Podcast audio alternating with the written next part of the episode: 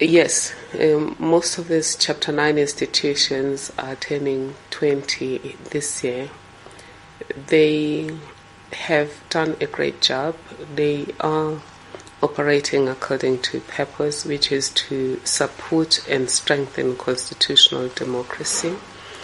And legislatively, they've received some support, but there are some gaps. The important thing for me, though, is we should understand that the Chapter 9 institutions are not the same. And often, when we think about them, we think Chapter 9 is all investigative bodies. And we forget that the IEC is a Chapter 9 institution that was established to execute and to monitor the elections. And it has done a sterling job. It's a world class institution respected in Africa and the world over. And if there's been one area where there's been credibility in our country, it's been elections. Of course, I do know that there was a bit of drop, ball dropping in Tlokwe, and then there's been this history of um, taking care of names and making sure that the, everyone has a verifiable address. But that's a small blight in the big scheme of things. And for a sound democracy, the, the first important thing is to make sure that your elections are credible because once there are uh, whispers about the credibility of elections, you start on a cracking foundation. The Auditor General is more than a hundred years old as an institution and its performance is world class in terms of ensuring that there's compliance with the PFMA with Section 217 relating to procurement.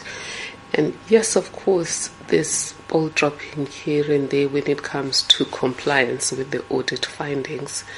And that's where then you can't just attribute the ball dropping to the Auditor General. We have to look at the seamlessness of the operation of these Chapter 9 institutions. That's where we come in as a protector.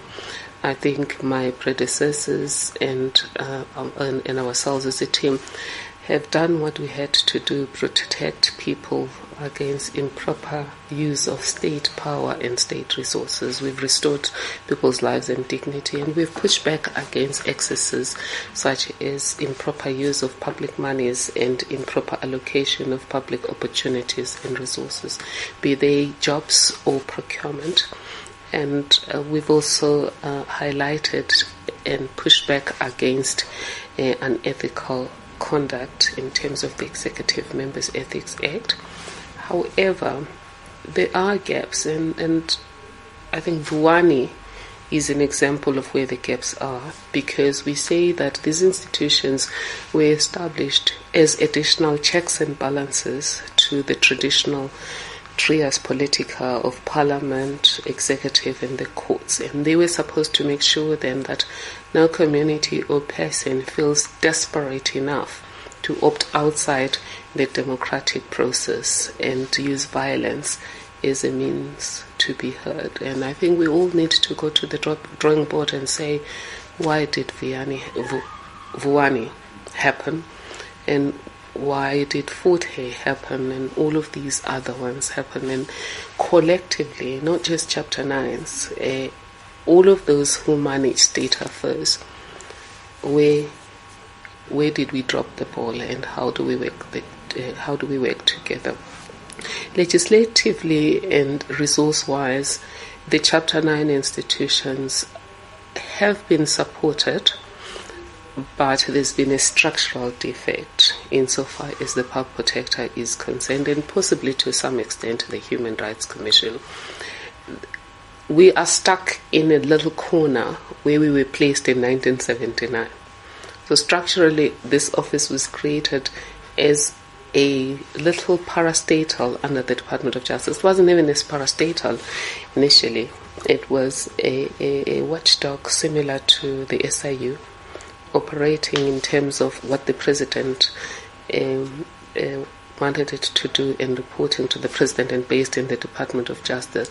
It didn't need resources such as a DG and fully fledged departments. Now you flip back to 1993 when it was established under the new constitution as an executive authority in its own right, and where we are now 20 years down the line. We're still stuck in that little corner. It was only the first time last year we appointed somebody in, eh, in the rank of a DG, yet we have been an executive authority since 1993. And our units, our IT unit has a director and three young people at level 7 and is supposed to serve as an institution. So structurally, resource-wise, we are hopelessly under-resourced. Investigations, you just heard SARS used 23 million to conduct an investigation that we ourselves are doing. 23 million. We were not given even 500,000 additional money to do that investigation. And then we have more complex investigations that we've handled in Nkandla we're not given millions to handle those investigations, and now we've been asked to investigate um, the the so-called state capture. We haven't been given millions to do so, but we're not even asking for millions. We're just asking for a fair and reasonable amount of money.